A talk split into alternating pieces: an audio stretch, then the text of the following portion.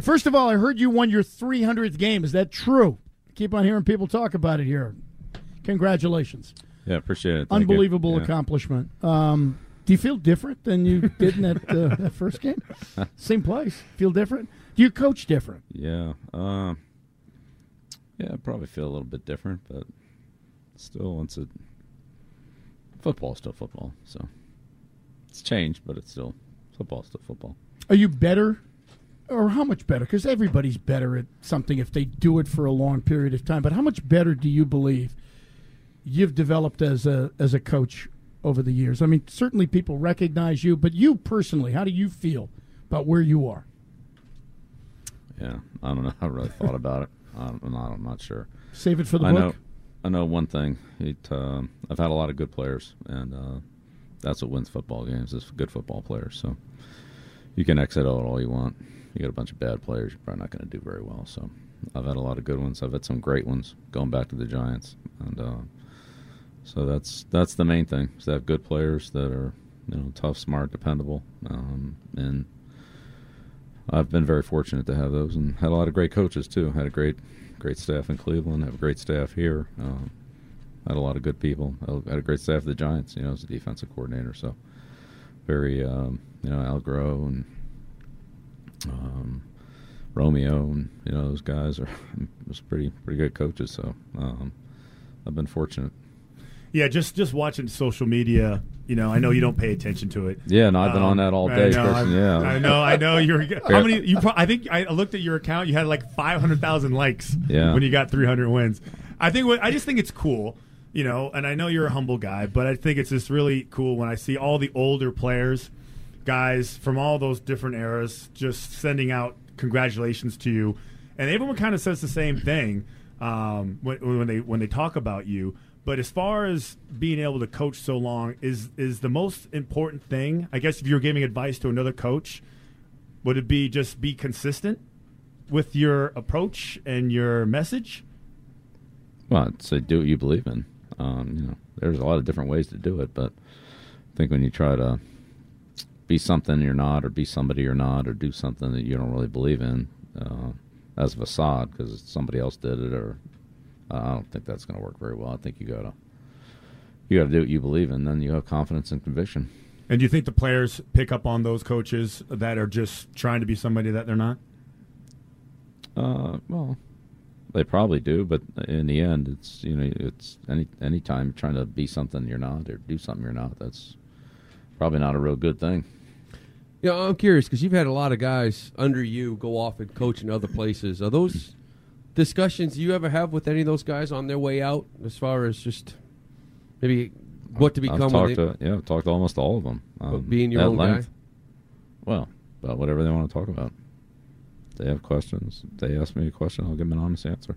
Yeah, because that's one of the things. I'm not going to sit there and preach to them on what they should be or shouldn't be or should or shouldn't do. That's not my place to do that. But they have questions and there's things they want to talk about. I think if you talk to any of those people, from Josh to Billy O to Matt, Brian Flores, they'd all tell you that they asked me something or they wanted help with something that I would try to help them prepare for the interview or, the process or whatever it happened to be. Everybody's talking about everybody's future this past week. Were you kidding that time you made the comment, I don't want to be Marv Levy coaching in my 70s? Is that a joke? Yeah. Yeah. You remember you said it? Yeah. I did. Yeah. And, when I said it, I didn't know what 70 felt like. So not really sure if that's an accurate statement today or not. I don't really know. At the time, I didn't feel that way. Now that I'm closer to that age, I don't know. Trust me, that's what happens in life. I'm finding out. Yeah. Exactly it. Be a young 80. Yeah, that sounds good. Yeah, young anything. So the game, just looking at the game, a great win. Defensively, I think we're all just amazed just how unbelievably just special this group is, especially just the amount of turnovers that they create. Some people would call it luck, bouncing the ball, bouncing their way, but it really just the Jonathan Jones play, what an unbelievable hustle play by him. Even Van Noy, yeah, the offensive lineman kicked the football, but, I mean, he had a lot to do with that, putting that offensive lineman in that position. You know, and Lawrence Guy, I mean, it was, some people will call it fluky, but I would say, I mean, it's because they're coached to do that, and it's working. Well, we have a very alert group of guys, and, you know, they have really good ball awareness. You know, as you know, you just have a split second to, you know, sometimes make those decisions. Can you get the ball? Do you make the tackle? You know, what do you do? And the John Jones play was kind of interesting because he's so fast. He was able to, you know, track Chubb down, and he probably had a couple seconds to think about, all right, am I going to have a chance to strip this and time it right and so forth. But a lot of plays are bang-bang plays, and you know, but if you got a lot of guys hustling the ball, you know, like Simon's interception off of Gilmore's tip, you know, if you're hustling to the ball and the ball's in the air and you got some guys there, then you got a better chance of recovering it, just like the strip that John Jones had. Without Devin recovering that fumble, it's, I don't say a meaningless play, but it doesn't have much impact if they recover it there. So Devin's effort, John's effort, those are, you know, it's a lot of team football there. You know, we had some other chances. You know, Steph had a shot, an interception. We knocked the ball off the Hilliard on the punt return. You know, but we had two guys hitting him and nobody left to get the ball. So, you know, hopefully we can keep being aggressive. But I think it really comes down to players and their ball awareness. You know, Bruschi was like that. Bruschi just had a nose for the ball. He just found the ball. Jamie Collins always like that. He just knows where the ball is, and you know, he makes those plays in practice. He gets his hands on more balls than anybody else in practice and gets a bunch of them in the game. So if a guy doesn't have that initially, is that something that could be taught? Well, sure. Or is it more instinctive? Or well, I think it's very instinctive, but certainly you can improve it. You know, but look, I don't think you can make a slow player fast, but you can make, you know, a slow player faster. He can improve his speed or he can improve his quickness or whatever it is, you know. Well, yeah, anticipation, recognition, training, and so forth. So, I mean, you're not going to ever make him a fast guy, but he can be, you know, get improved marginally. So you can get stronger, you can get faster, you can get quicker. You can improve your technique. You know, you can improve your instincts and awareness. Is Jonathan Jones the fastest guy on the team? Because I know he's fast at Auburn. He'd be one of them. Yeah. Who would be the other? Because I know it's Jonathan Jones. Slater, I know there's Slater's fast. Slater's. If you put those two in a race, you think Slater, old man Slater, could keep up with him? Slater's fast. How about Devin too, right? Slater's fast. Bethel's fast. Yeah. Devin's fast. You know, again, it's some speed. It's relative. Yeah. You know, some guys, you know, are, as you know, kind of second 20 guys. Some guys are first 20 guys, and you know, top out. Bolt's pretty fast. Justin Bethel's fast. So Dorsett's fast. We got a bunch of fast guys. I don't know what it's like to be fast. I can't relate to that. Me neither. But it must be a good feeling to know you can catch the guy or the guy can't catch you. I don't really know what that's like. So your offensive line against that defensive front, you told us last week, that's a good defensive front, and obviously it is Myles Garrett or whatever. But I thought it was interesting. You've got the one touchdown lead early in the third quarter. They're coming at Brady right now. They're sending the house, putting a lot of pressure. And then Josh calls for that screen to James White, kind of opened everything up. Was it difficult trying to make some of those adjustments with your offensive line, especially with Shaq Mason out with that defensive front? Yeah, well, they're as you said, they're a good front. They do a good job. They mix it up quite a bit in terms of bringing a fifth rusher, a DB, a linebacker, stunt the line, and so forth. So they're a very athletic group and a powerful group. So it's tough sledding in there. But you know, we battled them. We had some. You know, we had a few. They had a few. But you're right. Screen pass is a big play. That was a great call, well executed.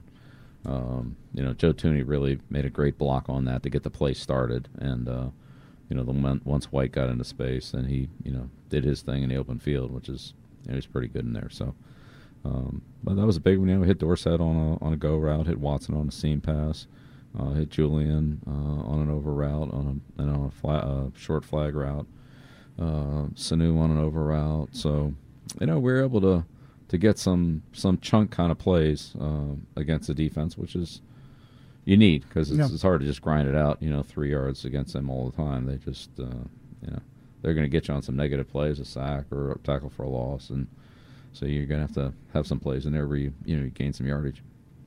So you guys, Mohamed Sanu comes in here this week, and Nikhil Harry working out. We'll see what happens with him this weekend. Is that hard? You're 8 weeks into it, and just some turnover here at wide receiver to kind of get into the rhythm of it. Obviously, Edelman's there getting all his targets, but reintroducing guys or getting guys healthy again, does that make it difficult for you guys offensively, just looking for some stability?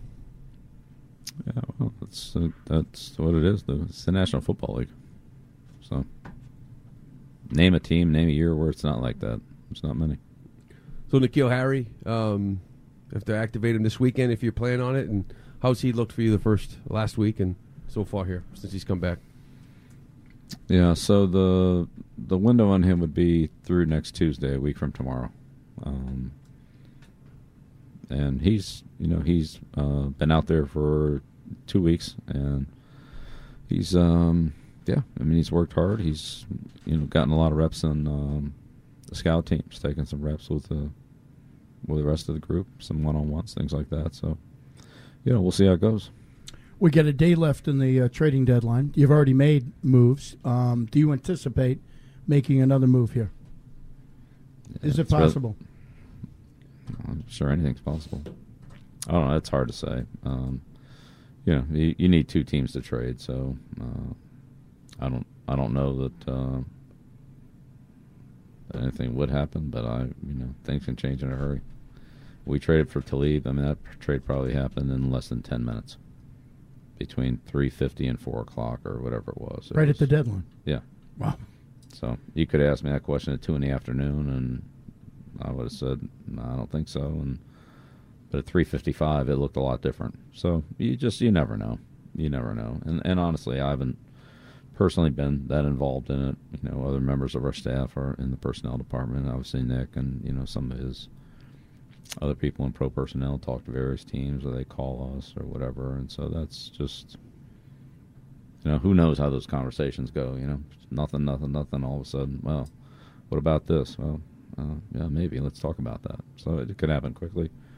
And I've heard some where it's going, and then all of a sudden at the end it just falls apart.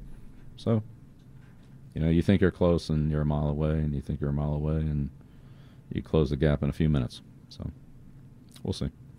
You were just talking about ball awareness, and Glenn mentioned the James White play, the screen play, and it just. I think about, as far as there's players that are instinctive, I think it kind of goes with offensive coordinators. So I think Josh's timing, really, since he's been a coordinator, has been great, especially with the timing. 3rd and 10, where you guys were, backed up, needed a big play.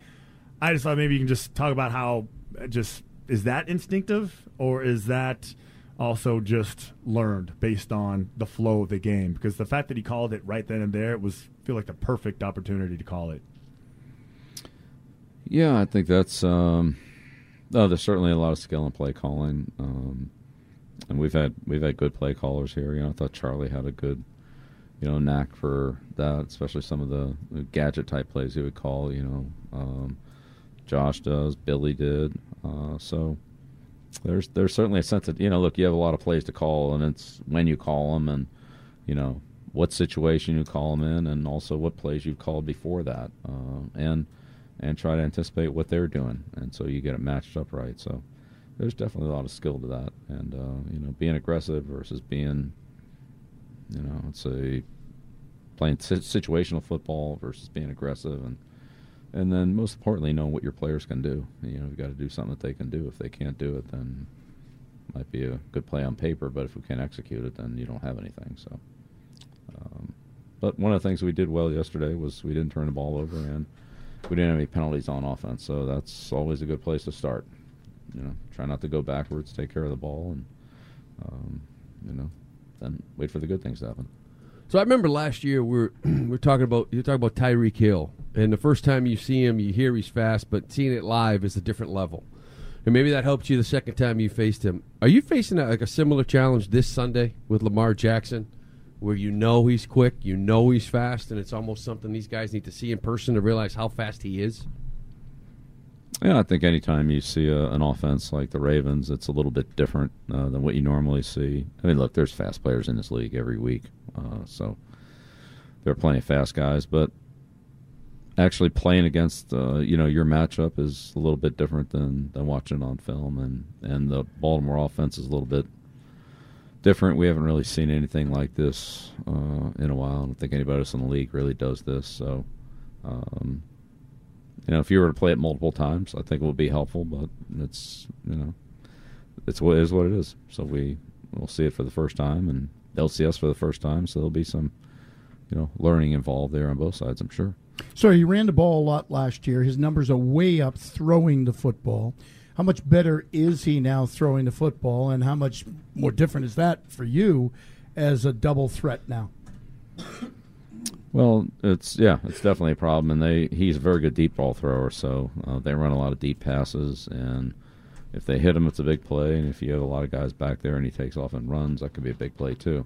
And they have some a solid play-action game because they run the ball more than any team in the league, so if you got too many guys up there playing the run or they don't take care of their responsibility, then they run right by them and hit you on play-action. So they actually have a pretty well-balanced offense, and, they have two backs, Jackson and, Ingram.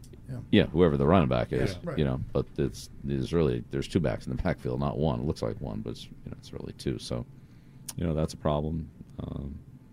But, we've seen other running quarterbacks, obviously,